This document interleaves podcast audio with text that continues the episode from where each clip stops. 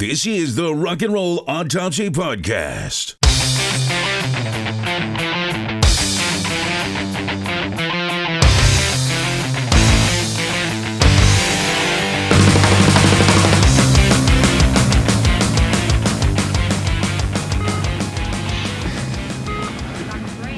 All right, I'm gonna zap her again. Charge up the paddles. Come on, let's go, let's go. Sorry, Doctor. Hold the compressions. Clear?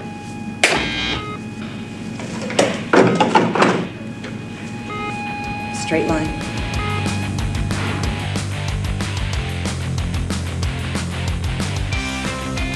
Good evening and welcome to Rock and Roll Autopsy. We are the forensic files on your radio dial. My name is Scott, and have we got a great show for you tonight? No, we don't. Damn it! The phone is ringing again. It's the request line. All right, let's pick it up. WRNRA, east of the Rockies. Hey, breather, what's going on, man? You've been given a cautionary warning that your reckless behavior, poor decision making, and copious substance abuse will inevitably lead toward an untimely and tragic demise? That's terrible. What are you going to do? What do you mean you'd sober up, but our podcast only makes sense when inebriated? Listen, you called the request line. Is there a song you'd like us to perform an autopsy on? That Smell by Lynyrd Skynyrd? You got it. All right, buckle up, gang. The subject of our rock and roll autopsy tonight will be That Smell by Southern rock royalty Lynyrd Skynyrd. We'll get the show started after these very important messages from our sponsors. What's up, music nerds? Are you tired of wading through a sea of mediocre music, desperately seeking to find a glimmer of greatness? You're in luck. My name is Mark, and I am the host of the podcast, Songs That Don't Suck. Each week, I scour the depths of new music playlists to unearth hidden gems that defy the trends and deliver pure sonic bliss. No matter the genre, if it doesn't suck, it's on my radar. So find us on your favorite podcast platform and subscribe today. And as always, keep searching for and listening to songs that don't suck. Breaking news! What is this garbage you're watching? I want to watch the news. This is the news.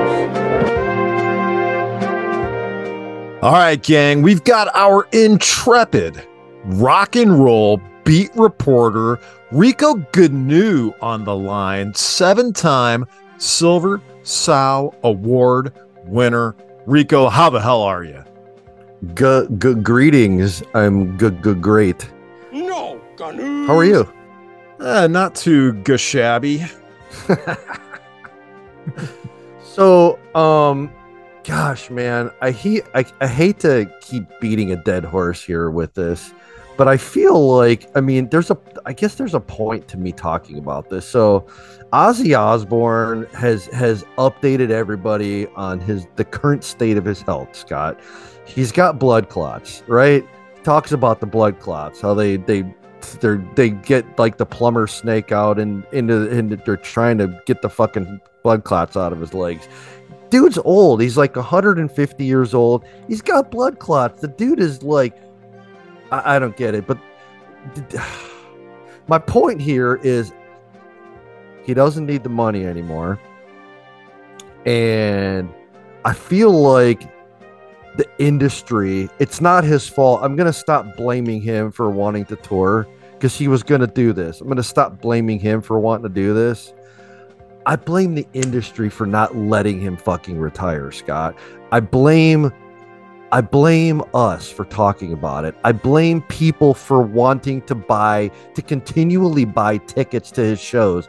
I feel like the promoters won't leave him the fuck alone and they keep badgering him to go on tour. And he probably, if somebody would just say, like, if somebody that, that he, that, that he would listen to remotely said, listen, Oz, it's okay, man. The industry doesn't need you anymore it's okay to retire. I think he probably would hang it up, dude. But everybody keeps fucking badgering him to keep going. They're gonna be trotting his ass out there in a goddamn coffin. I don't get it. Why do they keep bugging him about this shit? So what you're trying to say is this is like Rocky 4 where Apollo Creed is fighting Drago and we all know he has no business fighting the fight, but why is he out there? He's proud, right? And he Yeah. feels the pressure from his fans and from the sports media to be out, media to be out there. And you and I, we're like Rocky with the towel in our hand and we hesitate and don't throw it. When we know we should, the match is over or the fight is over, right? Exactly. and we were hesitating. We're not throwing the towel to save Apollo from being killed in the ring by Drago, if you remember. I remember. And like, here's I wanted him to throw that fucking towel, dude. I'm like, throw the goddamn towel, man. He's gonna fucking kill. He's gonna get killed. We need to throw the towel. I, I- Get him and- out and- of there. Ozzy's to get killed if he goes back out there again. Right. Then He's all the- clotted up, dude. I'm no doctor, but you can't be all clotted up. I'm agreeing, dude. Like that's the point. Like I, I'm changing. I'm trying to switch gears on the whole Ozzy thing. I please, for the love of God, whoever the promoters are, the people who are running these festivals, like all the Oz fan clubs that are out there, I want you to collectively tell him that it's okay to retire because it is. He's done. He he's contributed everything that he could possibly contribute to rock and roll, Scott. Don't you think you could speak to this way more than I could? He was in the band that literally invented heavy metal. Right? He gave the world Randy Rhoads, one of the greatest guitar players in the history of rock. Randy got inducted into the Hall of Fame all by his lonesome, by the way. Okay. How, Yep. I mean, how many times has that happened? Like Right? never. Ozzy gave us Randy. Ozzy went on cable television in the 90s and mumbled a lot and looked lost in his own home. We needed that as a country. We did because it made us feel better about our pathetic lives. That's right. Ozzy chewed the head off of a bat for our amusement. He got rabies and had to get shots in his rear end to entertain. He snort he, he snorted ants because he thought it would be fun. He made Motley Crue look respectable. What else do we need from him that he hasn't already done, Scott? That's my question. He walked into the offices in 1980 of CBS Records and, in an effort to impress them, released doves into the room and then grabbed one and bit its head off because that was now his shtick. That's his thing, dude. Like what else? The does- talent it takes to do that and what he's Uh, given the world. Uh, we anything anything and anything he does now now we run the risk of tainting his legacy at this point in time so i'm begging everybody to please encourage him to hang it up man just please Ozzy was shrewd enough to surround himself with talented people and then not pay them and take credit for their work. we need more of that. No, we Would don't. we- Stop. He would- needs to would we- retire.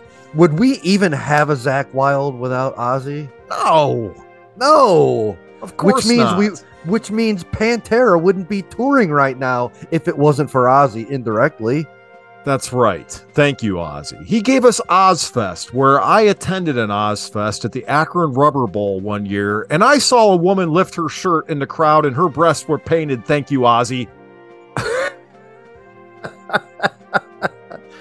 I mean, I don't think anything else needs to be said. The dude, please, he's all right. In all seriousness, he is what? How old is he now? Seventy-five, right? He's 175 years old. One You're hundred right. I'm looking. Okay, so uh, this this health update has come like from every single music news source known to man, but I I picked one from Blabbermouth. Um, thought I'd give Loudwire a break uh, tonight. Um, and I'm looking at a picture of him, and this is a recent picture. Dude, he just looks, he doesn't look bad. He just looks old and done. And like, he looks like he he needs to just get a cup of tea and some biscuits and just watch some TV, man. He's all clotted up, dude. Ever throw the towel. Rico, you're the media. Throw the towel, damn I, it. I am th- I am throwing the virtual towel in right the fuck now. right now. The towel's been thrown. All right, Ozzy. Rock and roll autopsy says you can take it easy, buddy. You're you done. can, man. Take you're done. Take a vacation, brother. You're you you've had a lot good run. Let's let's uh put it to bed now. And I know it's not your fault. Anyway, all right. Before we get to the one that I really want to talk about, the the um Do- Dolly Parton has released another single off of her rock album. Uh, Scott, would you like to? Would you like to uh, talk about this? She she covered "We Are the Champions" by Queen.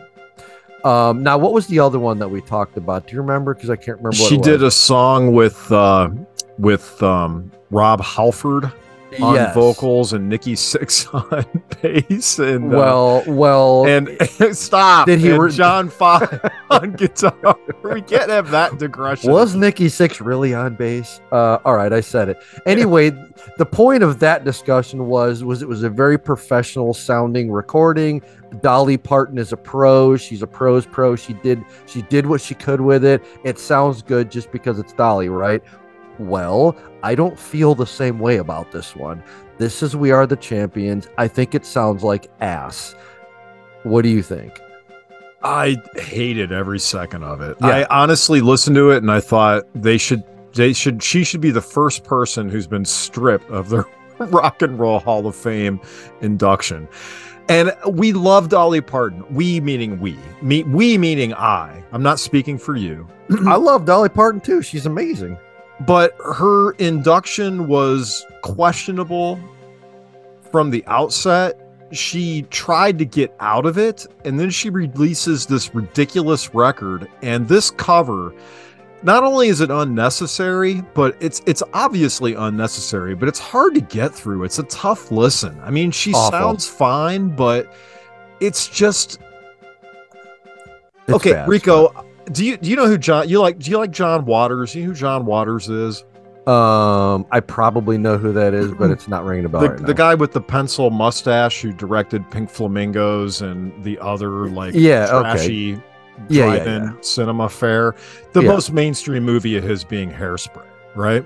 Got it. well, I love John Waters, and every time this guy does an interview, I watch it. Well, he did an interview with Bill Maher, and so I had to watch it because John Waters is fucking seventy-seven years old, and he's a hero of mine. So I watch it, and he doesn't disappoint me. He's just as brilliant as he always is.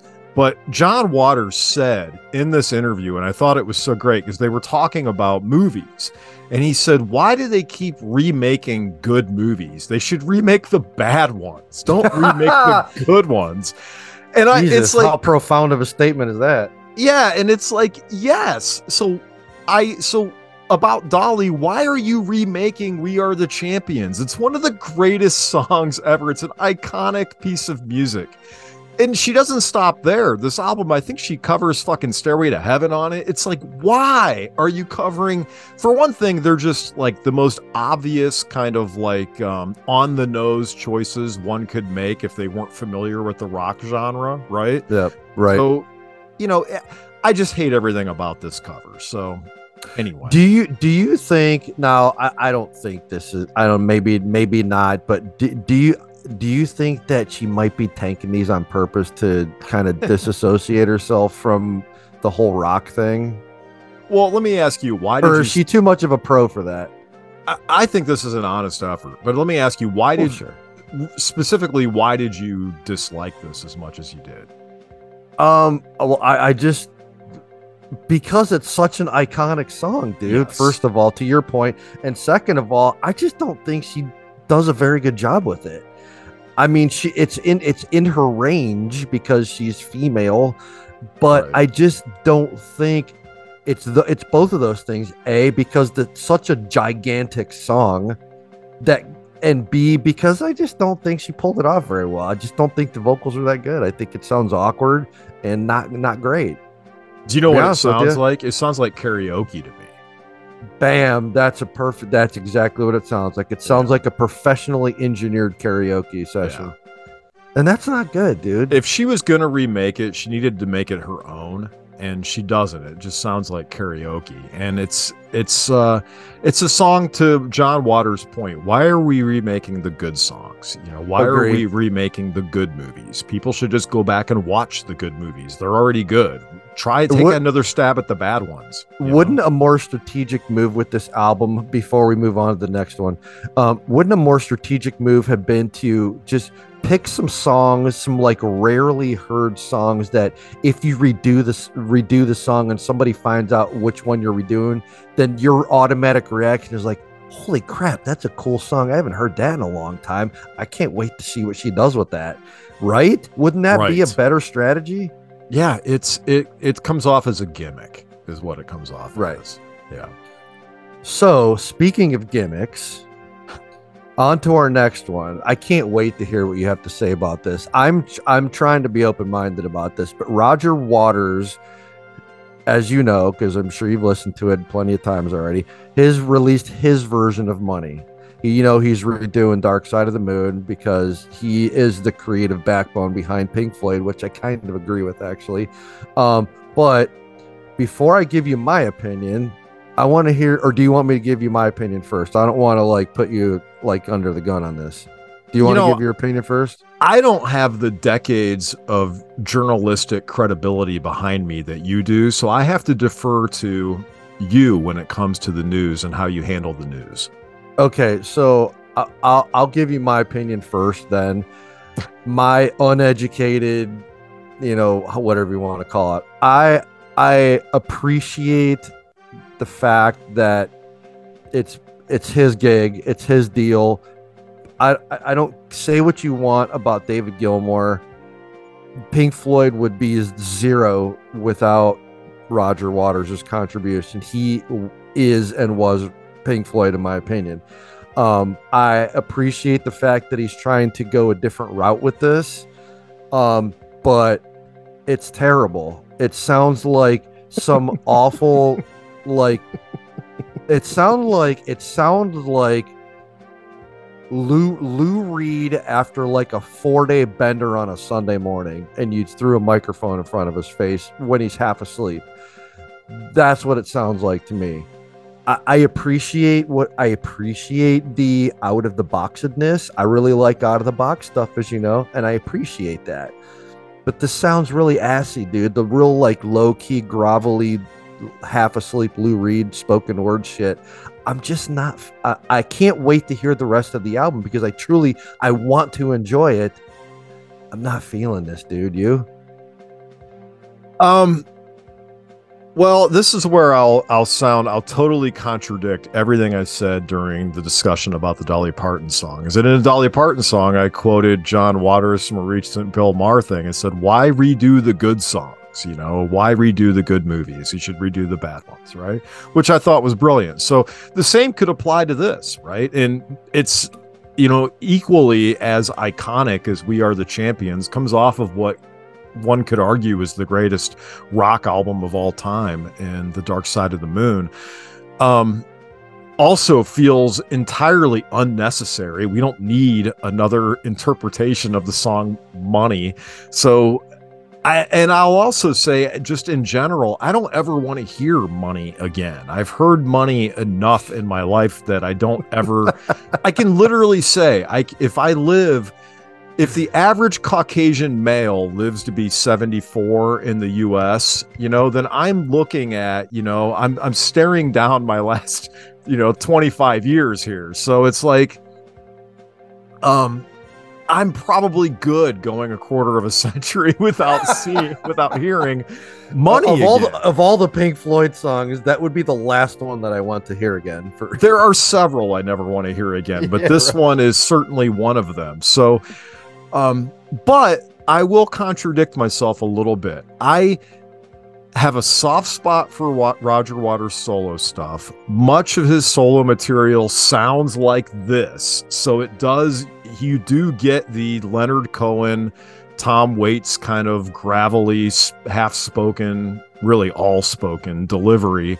His last solo record I thought was brilliant. The I can never get the title of the damn thing right, which is a problem. When you release a title an album, you should title it something people can remember. But it's called something like "Is This the Life We Really Wanted?" It's got the redacted Mueller report on the cover, but but um but that's what a lot of that sounds like. It sounds like this, you know.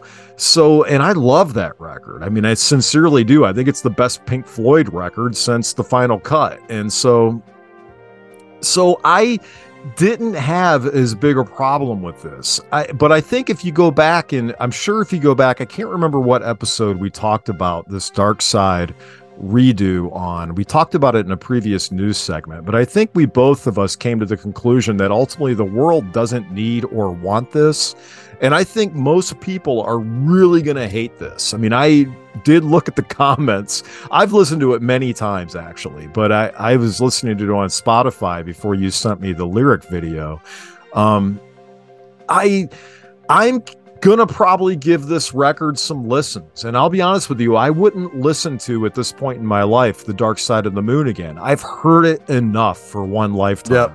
but i'll probably be one of the few people who listen to this one and enjoy it for a little while you know? Yep. um but yeah it's it's somber. There's not a lot happening musically. It's it's repetitive they replace the entire musical interlude with a poem Yeah, I Um, mean, yeah, they what I guess uh, I need to explain myself a little more. Here's, I guess, there there's a few things that make, even though we've heard money ad nauseum, and I'm tired of hearing it. There's a few things that make it special before we wrap this up. A, the song starts out in five four time. Yep. That makes it special. Okay. The next thing for me that makes it special is the killer fucking tenor sax solo that's in this in this Yep. song. It's when it shifts ki- to 4-4 and then when it that's the other thing when it shifts to four four time from Yep. five four time and you throw in that badass tenor sax solo those things are what makes that song special and he has completely stripped all of that notice i didn't mention the guitar solo he stripped all of what made that song special out of that song Yeah, it's nowhere to be found. It's not even it's not even with I mean, really you would not know it's money if you if the lyrics were not recognizable because he's not even really there's a little bit of the melody to the delivery and a little bit of the melody in the orchestration behind him, but it's very very subtle. And if you if the lyrics weren't so immediately identifiable, imagine if he was reciting some other lyrics over it, you might Yeah. struggle to even recognize it as money. Which is probably if you're going to redo this record the right approach in a way because why would you do all those other things because you're not going to recapture the magic of that instrumental breakdown. You're just not going to, you know?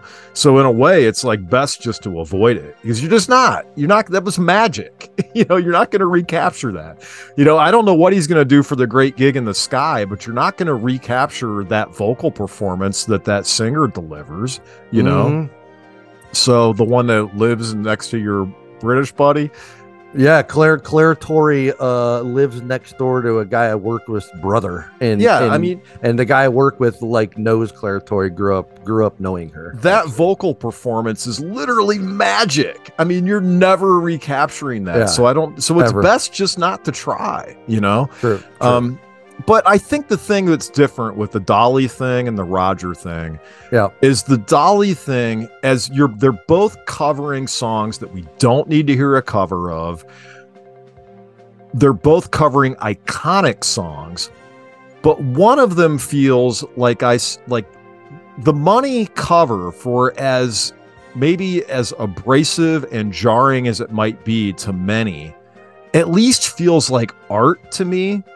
Whereas the Dolly Parton cover doesn't even feel like art. It just feels very commercial, you know? And so To- Totally agree with you hundred percent.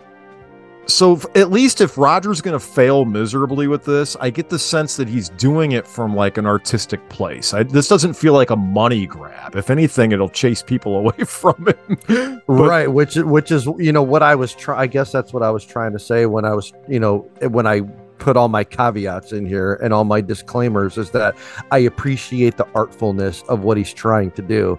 I just don't think that this one is that good, but I appreciate what he's attempting though. Do you know what the Dolly cover feels like? And we'll tie it back to Ozzy. It feels like that fucking Patient Number Nine record, where it just Oh feels like a corporate produced in a lab song. You know, like there was like a board of directors that worked on this thing and put it together, you know? So Right. it doesn't feel authentic in any way. Right, they're, they're Ivan Drago in Rocky Four, where Ivan er, Ivan Drago is totally lab created, and there's nothing authentic. There's nothing authentic about it. It's just Yeah. totally lab and engineered, and not he's not even a real person anymore. Oh gosh, yeah, that's funny. All right, enough about that. So we're gonna take a, a quick break, and when we get back, we're gonna talk about a band who was named after one of their high school teachers. So stick around. Before you go, if you like heavy metal and stories, then you'll love Battle of the Bands, the narrative form metal podcast that unpacks the biggest rivalries in rock and metal history. Season 1 took in Megadeth versus Metallica, In Season 2 went across the divide to explore the beef between Judas Priest and Iron Maiden. It's like Business Wars, but metal. Find Battle of the Bands wherever you listen to your podcasts or visit battleofthebandspod.com. We are gathered here to remember rock and roll. Rock was born the rambunctious son of country western and blues in the year of our Lord, 1955. On this day, the birth of rock and roll gifted unto the world a gyrating pelvis, a throbbing beat, and a pulsating rhythm, a sound so infectious and rollicking that it would endow previously scrupulous young minds with identity, individualism, and purpose, thus setting forth a multi generational pursuit of all that is loud, debaucherous, and unholy. But, sadly, like all earthly endeavors, rock too must perish. Oh, we mourn the loss of rock and roll, with its ridiculously old standard bearers still on tour and charging ungodly amounts of Mad Jack to witness their long past the sell by date asses on stage, and with its chauvinism, misogyny, and whiteness no longer aligning with modern sensibilities, and with its aging, fist shaking fan base, kicking every would be rocker off their proverbial lawn. Rock has indeed passed into the celestial void. May rock rest in peace in eternal cacophonous slumber. Amen. Thank you for that, Scott. You are listening to the Rock and Roll Autopsy Podcast. The Autopsy Report. All right, welcome back. Tonight we're going to be talking about That Smell by Lynyrd Skynyrd, released in October of 1977, just three days before the tragic uh, um, plane crash, actually. Um, recorded a little bit earlier that year, recorded at Studio One in Dora- Doraville in Georgia. Um, this is a Southern rock band, dude. We're going to be talking Southern rock. Welcome, welcome Southern rock to our autopsy. This is our first Southern rock, I believe. Labels MCA, long song, dude. Five minutes and 47 seconds. Uh, Ronnie Van Zant and Allen Collins wrote this, and uh, Tom Dowd is the producer. But the big question is, is that the, the rotting smell of the corpse of rock and roll from this song? Does this song smell, Scott? We're gonna find out, man. Take it away. Thank you, Rico, for that fine autopsy report. It's rock and roll autopsy. The song is That Smell off the album Street Survivors. Lynyrd Skynyrd, man. Rico, you have a relationship with Lynyrd Skynyrd. Wasn't that the music that like it was playing in your household from your uh, older sisters as a young buck back in the day?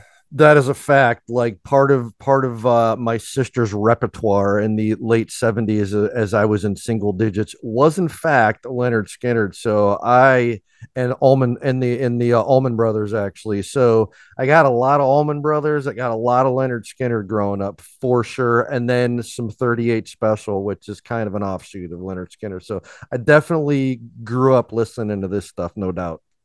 Nice. Well, we got to find out if it did indeed kill rock and roll. So, to do so, dear listener, we have developed over 80 episodes, a proprietary and scientific method to get to the bottom of the death of rock and roll.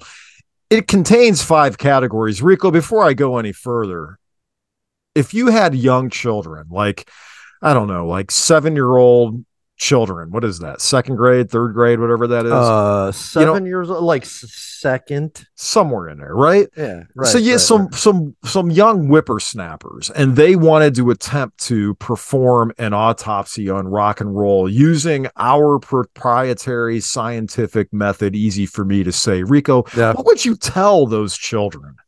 I'd say if you try doing this, you're going to put your fucking eye out. You'll put your eye out. You don't want to put your eye out, dude, because if you guys try this, you will put your goddamn eye out. And we need both eyes. We need to be able to see where we're going in life. So don't try this. Just leave it up to us. I agree 100%. So we're going to handle it. Okay. We've Yeah. got five categories. They are gratuitous boomerism, excessive misogyny, wanton whiteness, malignant machismo, and culture vulturism. Category one is gratuitous boomerism. Rico, how do you score?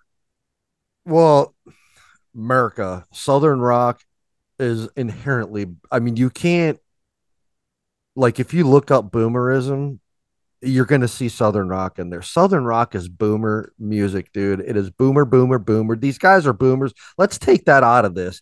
This is Southern rock, and Southern rock is boomer, man. So they Yeah, get a I- they get a full on one for me on this one for sure. Yeah, it's funny. I'm trying to find the uh you know, I'm trying to find I'm just struggling with uh the internet right now, but it looks like, you know, I'm I found Johnny Van Zant being born in 1960, actually younger than I thought, but I, I for whatever reason I'm struggling to find Ronnie and I don't want to waste precious podcasting time uh scrolling through Wikipedia. Well, and he is the uh Ronnie would be the older brother. Yes, and he's born think, in right? 48. So Okay, wow. there we go. Okay. So um Yeah, correct. Yeah, so 19 we January are- 15th, 1948.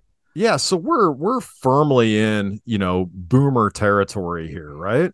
So I mean, that's boomers start what, 45? So Yeah. but yeah. you're right. We don't have to look at birthdays. We can we can just look at the genre itself. You know, this is these these music. quote unquote cautionary tale songs. There's nothing not boom. The do as I say, not as we'll get to that. That these type of cautionary tale songs are so fucking boomer. It's disgusting. Well, what's really great about it too is that you know how many times did your your mom or your old man tell you like my dad would be classic for like you know listen i don't want you drinking or smoking while he had like a budweiser and a cigarette in his hand that's like the classic Exactly. that's the most boomer shit ever right do it. Hey, do, do what I say, not as I do. Eh? so How i'm many times it, you heard that? i'm gonna give it a one what did you give it rico I uh, I gave it a one as well. all right sorry i missed it somewhere along the line i was just so wrapped up in my own shit Speaking of smells, by the way. Speaking of smells, speaking of smells, you know, quick digression. Rico, Yeah. I had a box of don't ask how. My mom gave it to me. I don't know whether she just was trying to make me sick or what, but she gave me Yeah. a box of frozen White Castle cheeseburgers. Holy shit, really? That's best day ever. Yes. Well, check it out. You know, my wife's a vegetarian, right? So That's she's correct. out, she's out shopping one day, and I decide, oh, she's gone. I'm gonna fire up one of these fucking cheeseburgers. Yeah, baby. So Just just the one? That's like well, a I- tease, they're in a sleeve of two, right? So yeah. I cook them up in the microwave. I follow Yeah. all the instructions. I enjoy them. They tasted great. She gets home and her face turns so sour the second she walks in the door. And she's like, What is that smell? And I'm like, and I played it off. I'm like, What? What? What smell? What are you looking at? She's like, yeah, right. She goes, Did the dog shit in the house? That, that that my friend is the smell of glory is what that is. No i did not want to because i was ashamed of eating them and i did not want to admit it to her. And so i just said i didn't the dog did not shit in the house but i did say yeah the dog's been gassy and i mm. actually blamed i actually let the dog take the blame really? you brought you brought you blamed it on bolty i didn't i let him take the fall. Oh my god. All right let's That's move on. awful excessive misogyny, Rico, for that smell, not oh. the White Castle, but for the song. No. I have the lyrics available if you'd like to hear them. Please lay it on me.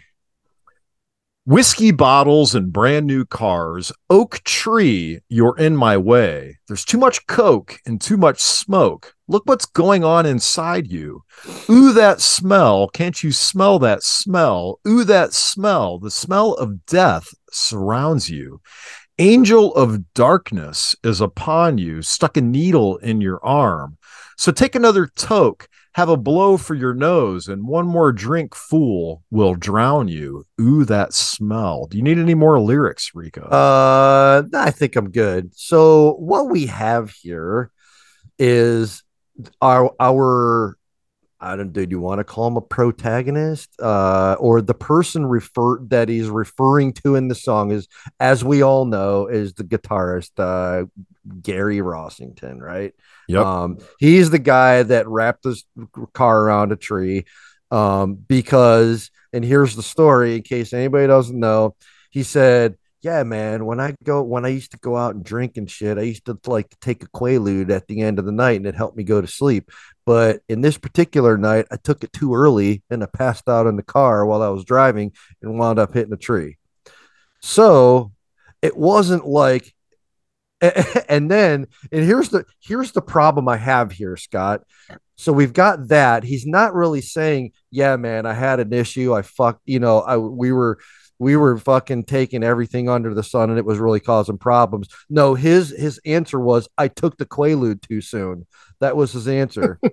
I took the fucking had he, had he waited like a half an hour, an hour, this song probably would have never gotten made. the other problem I have with this is Ronnie Van Zant's comments about wanting to write this song. And here's the problem I have here. He's like, quote, I had a creepy feeling things were going against us, like it's somebody else's fault, right? So right. he said, So I thought I'd blow lines, slam some H, and write a morbid song. Here's the problem I have with this, Scott. This is supposed to be like A, our our our the our character in the story said, Well, the only reason I fucked up is because I took the Quaalude too early. And then the other guy says, Yeah, I'm gonna write this cautionary tale, but before he do that, I'm gonna fucking blow some lines and slam some H, and then I'm gonna write this song and tell you to and, and give you this message of do as I say. Here's where here's where the do as I say, not as I do right. comes into play.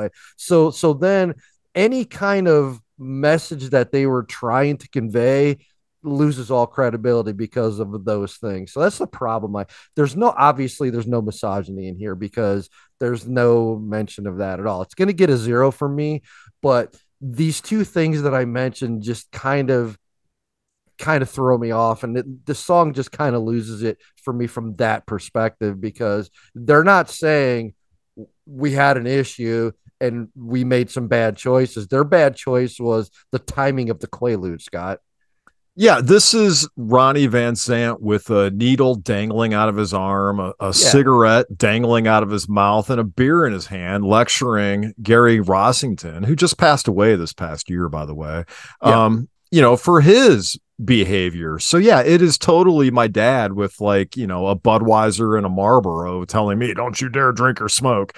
You know, who wants to hear that shit? You know what I mean? You got everybody's got to kind of be on board. I suspect everybody was really upset because this oak tree accident caused the uh, tour to be postponed that they were getting ready to leave on. And Exactly. Probably cost the entire band some money.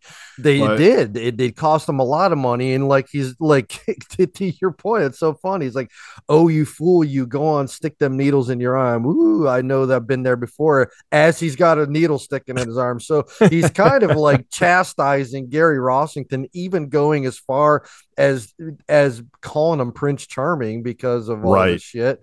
And so as he himself is down that same road, but he's chastising somebody else. So do you see the the um the the hypocrisy of the whole thing?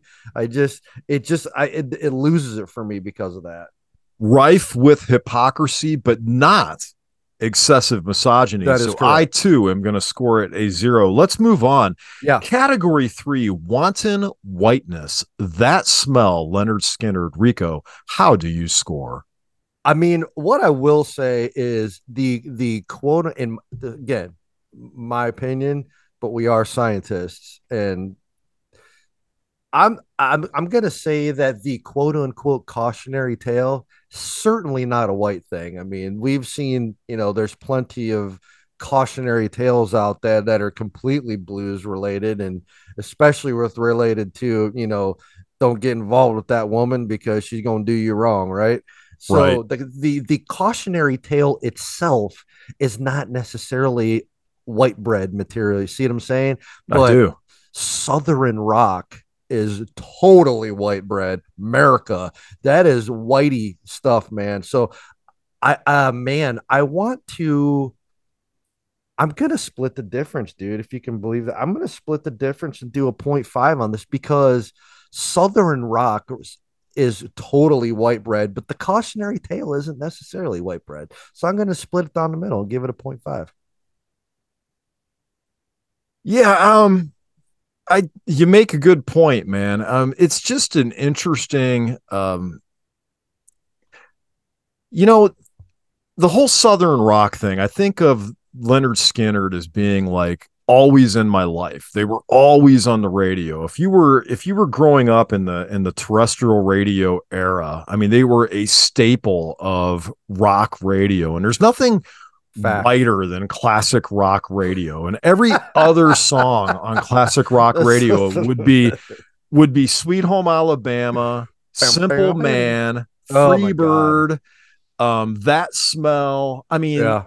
Give me back my bullet. I mean if if i bet if i turned on 97.5 right now they'd be playing one of those four or five songs. I would bet money on it. Totally. they just this is i mean to me it's funny is we live in ohio northern ohio and but we grew up on a steady diet of southern rock. I mean i know you True, lived man. in florida during your childhood but this is like we had a steady diet of southern rock in northeast ohio. So it's so to me this is like when i think of and i grew up in Cuyahoga falls too so it's like uh, you know i later lived in akron but when i think of just i just think of a bunch of white people listening to Lynyrd Skynyrd so I know, right? but to your point, my voice is going to flame out on me here. Um, to your point, though, I think I am, in spite of that, going to split the difference and give it a 0.5 because I'm just trying to think of this song. And you're right. You do see this lyrical content kind of cross over into other genres. But um, yeah, I'm going to go with a 0.5 on this one. Mm, awesome. Let's move Like on. it. By- by, Category by, four. by, by the way, real quick, real quick, Yes, give me back my bullets. Fucking love that song, dude. That's probably my favorite Lynyrd Skynyrd song. Give me back my bullets. I, dude, but I love all their songs, but I'm just a white ass middle aged dude who was raised True. with this shit pumped into my veins. So I don't know what to say. I mean, if if Ronnie Van Zant had a needle dangling out of his arm, I had like you know street survivors like you know jammed into my my arm somehow, you know, like a cracked LP dangling out of my arm. But um, anyway, let's move on. Category four, malignant machismo. That smell, Lynyrd Skynyrd, Rico. How do you score? Yeah, man, the the hypocritical cautionary tale coming from a southern boy doing some southern rock. That is that puts the malignant in malignant machismo, in my opinion. This I haven't usually, I mean, and in some cases, Scott, we've given out scores and we've actually have given some positive feedback on people's machismo over the course of all of our episodes, right? But this one is puts the malignant and malignant machismo. This is a full one. If I could give a higher score than a 1.0 for malignant machismo for this, I would certainly do that. So this is this is a, a ripe 1.0 for me. Yeah, I agree a thousand percent. I mean, the lyrics are again these are this is a dude who's got substance abuse problems lecturing someone else about their substance abuse problems. Right. and so it's it's what could be more macho than simply being i don't know like aggressively naive to your own kind of disposition right? I mean men are always we're always clueless fucks, right? So it's like True. this is just the ultimate in kind of like a dude talking shit who has no business talking shit. And they're all good points. The message here is on point. Let's not forget that. I mean, this is a warning about hey man if you keep going down this path you're gonna die i mean so it's a it's it's a righteous message but oh surely the vehicle from which it's being delivered cannot be ignored. And it is macho to basically talk shit with nothing from which to back it up in terms of your own actions, right? Yep. So I would give this uh like like you said, I mean if I could score it higher than a 1, I would. It's it's amazing to me how if you look at like this record is called Street Survivors. yeah. And it's literally written and released like months before a plane crash kills most of the band, right? yeah. And can you escape the irony of the title Street Survivors? With the album cover with with with like the shit on fire behind the band. Yeah, they're engulfed in flames. and literally, if you're on the street, you're what? You're on the ground. I know. I, know. You know what I mean? It's like the, so the, the, irony of it all, right? It's right. Amazing. Your feet are firmly planted like on the ground if you're on the street. Of course you're gonna survive. You're safe. You're not 10,000 feet up in the air, right? right? But the irony of it is just like it's hard to like wrap your mind around whenever you look. I'm staring at the album cover right now and the know, title, I'm and I'm like, everybody there is gonna be dead with the exception of like a couple guys, right? And so it's just stunning in that sense. And then there is that sense of like Ronnie, if you read a little bit, he always felt and would tell everybody, Oh, I'm never going to get to 30. You know, see, he had this idea, this, this smell of death, this angel of death that he's trying to warn Gary about. He felt that like on himself, you know? Yep. Um, so that just it's a it's an eerie kind of I don't think the song itself is eerie because it's kind of you know when the chorus is ooh that smell with like with background singers it's kind of yeah. like upbeat in a way but I, but the song is like it's it's grim you know? It is a grim tune man. Well but let's talk about whole, it. Yeah go ahead. Go ahead i'm sorry. No i was just gonna say just it's not just that one song it's like the entire the the whole ball of wax the whole vibe of everything is just eerie and weird. Yeah um let's move on. Let's culture vulturism. Yep. Rico, that smell. Lynyrd uh-huh. Skynyrd, how do you score? Yeah, man. I mean, they're they're one of the Southern rock OGs, right? Them them and Allman Brothers. I mean, yeah, they were they they they're not the first to you know play country music, but they're they're certainly them and Allman Brothers are certainly the OGs of Southern rock and and uh, there's nothing vulturistic about that. I mean, if you want to talk about, gosh, you know, talking about the the uh, you know the the the uh, negative aspects, the pangs of substance abuse. I mean, that's been done before. I mean, Clapton did a song about coke, and you know that that that whole that whole water has been traversed before. So I guess you could you could probably you could probably give him a ding for that. Um, but but uh, I'm probably going to split the difference on this because this isn't the first time a song like this has been written. Um, not the last either. They weren't the first ones to do this. I'm going to give them a 0.5.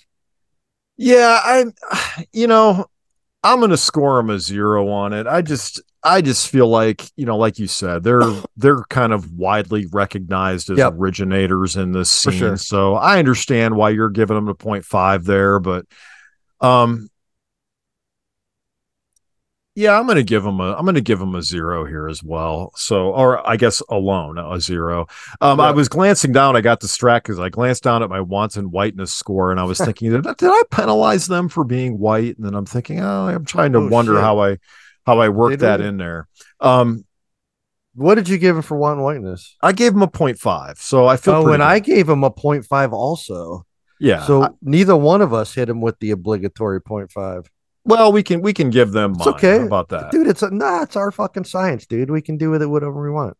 Well, I get the feeling it's not going to make a difference in the final Nah. score anyway. But um, nope, I don't think so either. Yeah, I'm going to go ahead and give them a zero for culture vulturism. I mean, again, these guys are, um, you know, are they Hall of Famers? I can't recall, but they're um, not that it matters. We've all discredited the Hall of Fame after the Dolly Parton fiasco, but um,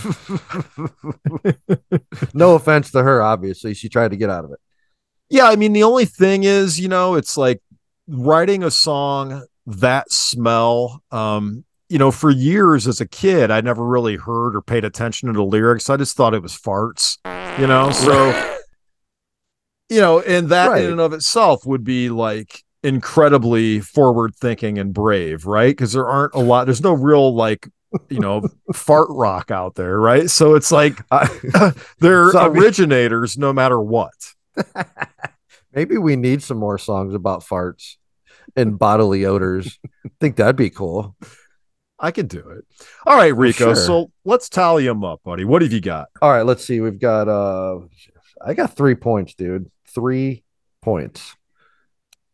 And I've got 2.5 for a grand total of 5.5 points. Squarely, you know, again, dude, like I we keep we keep repeating ourselves every week because well we can. Science fucking works. The song is right where it ought to be. Yeah, you say? man. Yeah. Um, I agree with it. I mean, I've got no issue with where it lands. No, Um, me either. Me either. It's got some problems, however, not enough to throw it over the edge, but it's not completely squeaky clean either. You see what I'm saying? So again, it's right where it ought to be.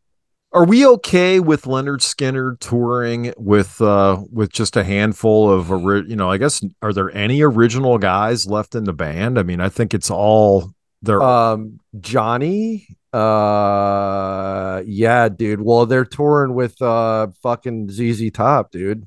I mean, are we okay? I guess Right? have no Am I choice, right about right? that? I I think I, am I, I'm right about that, right? They're touring with ZZ Top. Ah, it feels like a tour that would exist, even if you're wrong. I feel like I are- could we agree have- with it. Do do we have two out of the three guys from ZZ Top still, or are we down to one? No, we've got two out of the three. The bass Okay. player Dusty Hill passed away, but yeah, we've, but we've, got, two out of uh, the three. we've got Beard and the drums, and then the guy with the beard whose name isn't Beard, who plays guitar. Looks like Right. if I'm looking at the lineup, looks like the only guy who was with them from the outset is the is the drummer. Was with them from 71 to 72 and then 96 to present. So Yeah, yeah, I don't know. yeah. I know. Uh, Rossington was touring with him and all the way up until he died. Yeah, so um, he would have been the OG OG. Yeah, like him, him, yeah, him and the drummer. I think probably that's about it. Really, Yeah. could be wrong on that. I'm sure our I'm sure our uh, resident fact checker will correct us on that because you know that's that's what he does. So looking forward to that. What do you think of this? Remember the Universal Fire? Lynyrd Skynyrd was among hundreds of recording artists whose original master recordings were believed to have been destroyed in the 2008 Universal Fire. Oh, that's right. So all their shit's gone too, man. God damn! Like what's Fuck worse? duck, man. What's worse that that fire or like the the old like Alexander the Great library fire way way back two thousand years ago? Probably the record, probably the music fire, dude. Way Or- worse. What's worse, the fire in my bunghole the day after eating frozen White Castle burgers. Okay, so let me hit you on that. So when you eat when you ate those White Castles, did you really have like extra stinky farts afterwards, or was it just kind of typical? I can't remember that they jacked me up at all, to be honest with you, but they did smell terrible. I mean, they Really? filled the entire house with just a rancid scent. I mean, when my wife walked in the door, man, her whole face just went sour. And she was like, What is that odor? And it was not recognizable as being food, which is why she legitimately thought the dog shit in the living room. Yeah, and you totally, you totally let your fucking dog take the hit on that too. I had to, Damn, man. man. Uh, Either that or I got to like kind of own the shame of having eight frozen white burgers. And officially, well, well, let's just clarify that there's nothing shameful about White Castle. In fact, if White Castle wants to sponsor us doing an episode at a White Castle, we would gladly do that. We love White Castle, by the way.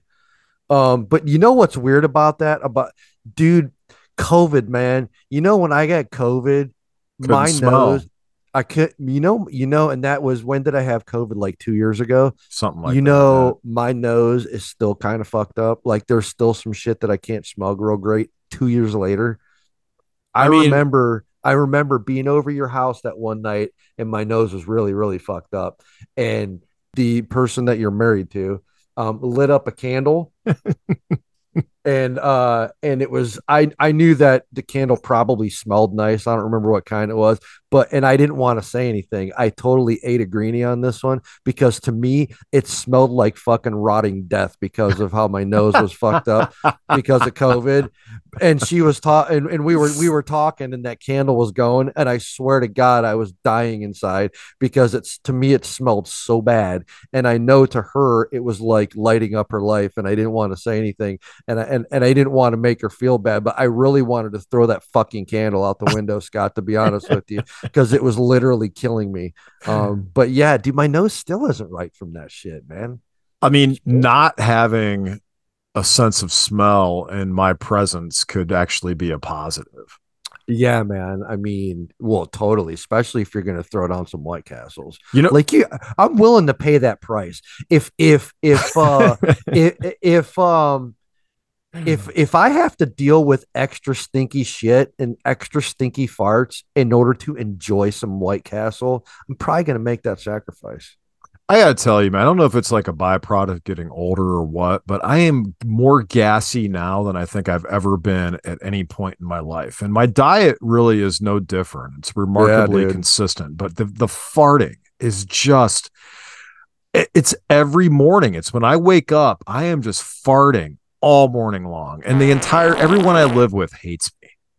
You know what fucks me up is uh, I buy these. Have you ever seen like in the granola bar aisle the the uh the little squared, the little fiber one bars? They're like Oh, squares yeah. in the blue box. They're like seventy Yeah. calories, right? I get the I get the cinnamon ones all the time. They're the fucking bomb, dude. They taste like little mini coffee cakes, and sometimes I get like you know some fucking fat free whipped cream, and I put a little whipped cream on top, and I have it with some cold brew or something, right? Nice. But dude, let me tell you something. Those fucking fiber bars, as awesome as they are, make me they turn me into the fucking Goodyear blimp, man. I get so goddamn gat. I eat two of those motherfuckers and I'm farting for the whole rest of the day. It's it's annoying as hell. I feel like I spend most of my life suppressing farts at this point. like when I'm at work, I'm just miserable the whole day because all I'm doing is blo- I'm feeling bloated and holding back farts. And that's like the entire I can't pay attention, I can't engage with people properly. Can't, you know, look someone in the eye and actually like intently kind of listen to them and absorb No, because all you're me. thinking about is making sure that one doesn't fucking squeak out on you. That's right. I've got. I'm just I've got my ass cheeks clamped together so tight just and I'm just all my stomach is just all gurgly and I'm just holding back farts and I'm thinking I'm just praying to myself, "Oh my god, please don't let this thing squeak out because it'll be humiliating and I'm miserable and I need to go to the bathroom and try to fart." Right. So that's my next question. So when you're spending all fucking morning holding in those White Castle farts, and then you finally get a chance, listen to me, you got to answer this, and you get a chance to go to the John and fucking let her rip, right? And you're like, okay, finally, I'm going to go to the bath. Now, do you have public restroom or is it like a one person bathroom? No, it's public. Okay, good, better, better for my question. so you go into the public restroom with this kind of like you you're almost physically smiling because you know you're gonna let some shit go, right? And it's gonna be it's gonna be loud and ugly. That's what I'm saying. What's worse, holding the farts in? Now speak like globally here. What's worse, holding the farts in or going to the bathroom and letting it fucking rip and somebody walk in while you're doing it and hearing all and hearing you make all that noise? I will worse? deal with the public humiliation for relief because at All least I have a little bit of anonymity behind the the door. but the problem is is that and this is why when my wife gets mad at me for farting so openly at home, I'm like, you don't understand. If I hold it back, it ain't coming. And then I'm just miserable. So when I'm holding them back all day at work, I'm like, okay, I'm finally going to go to the restroom and try to squeak it out so I can get some relief. Then I can't fart, and then it's not coming, and I'm just left with the bubble gut. dude uh, just just uh get yourself get do what i do if you're having some trouble in that arena just get you a box of those fucking fiber one bars they're delicious and they'll certainly help you out because they're you're not holding that shit back you're not holding fiber back fiber farts you are never holding back man What I'm saying though is that when when I need to fart, I should fart and not. And what what's hurting me is holding it back. That's why. You know, the Me Too movement. That's why I told my wife we should have the Me Poo movement where we're no longer judged for farting. I should be free Right. to fart whenever I want. That way I don't everybody does be- it Right. That way I don't have to be miserable all the time. Like I came like home one night from work and my kids had written up a contract about my farts, telling me daddy will not fart wanted me to sign it. I'm not kidding. Because they all hate me because of my ass. Because of I that mean, smell.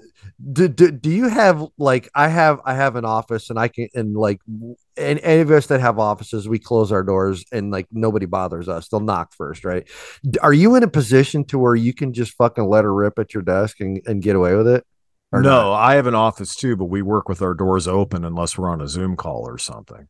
so you couldn't you couldn't even fucking try and squeak it out without noise Oh no, no, and plus I can hear the guy in the office next to me. I can hear all his phone calls when he's when he's on the phone. I can hear it through my wall. So I'm Yeah. sure if I let rip what I got cooking, he would hear. it. do you do you have so you don't have enough control over your fucking anus to be able to make it come out without making noise I mean, I could, but I don't want to stink the whole place up. I mean, there's an, there's a smell that comes along with it too. That smell. There was one morning though when I did get to the restroom and I was able to fart, and I was stunned at how loud and long it was. I almost texted you to be like, "Dude, you should have heard this," because I was so proud of it. that would have been my best day ever if you texted me was- about that I mean, I let out the longest, loudest fart oh imaginable. Oh my it just God. went on, and I was so full of air and gas. It just went on and on and on. It was like someone had looped it in GarageBand. It was rid- It was ridiculous. oh my god, that's fucking hilarious. All right.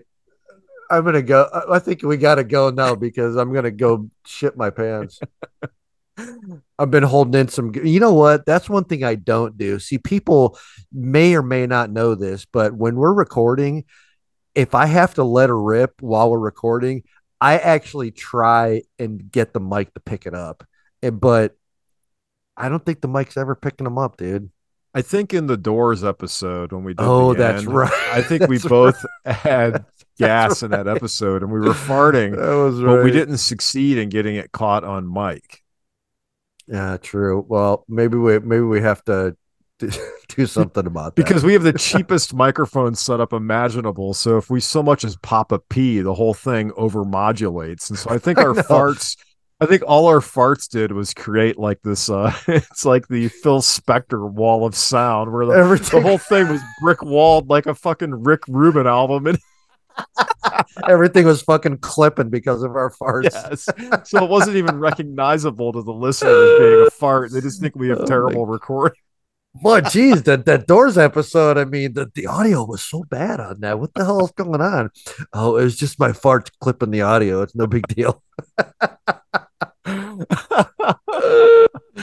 hey man, we're content creators. What do you what do you want from us?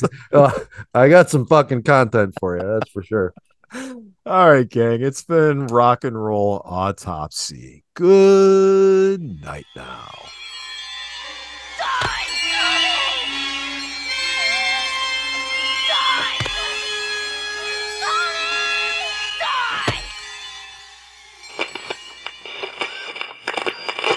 Let me have that special rock and roll music. Yeah!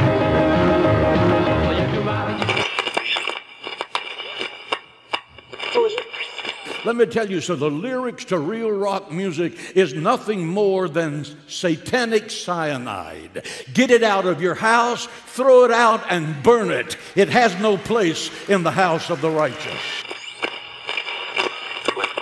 Guys, it was like a mistake. There's no mistake anymore.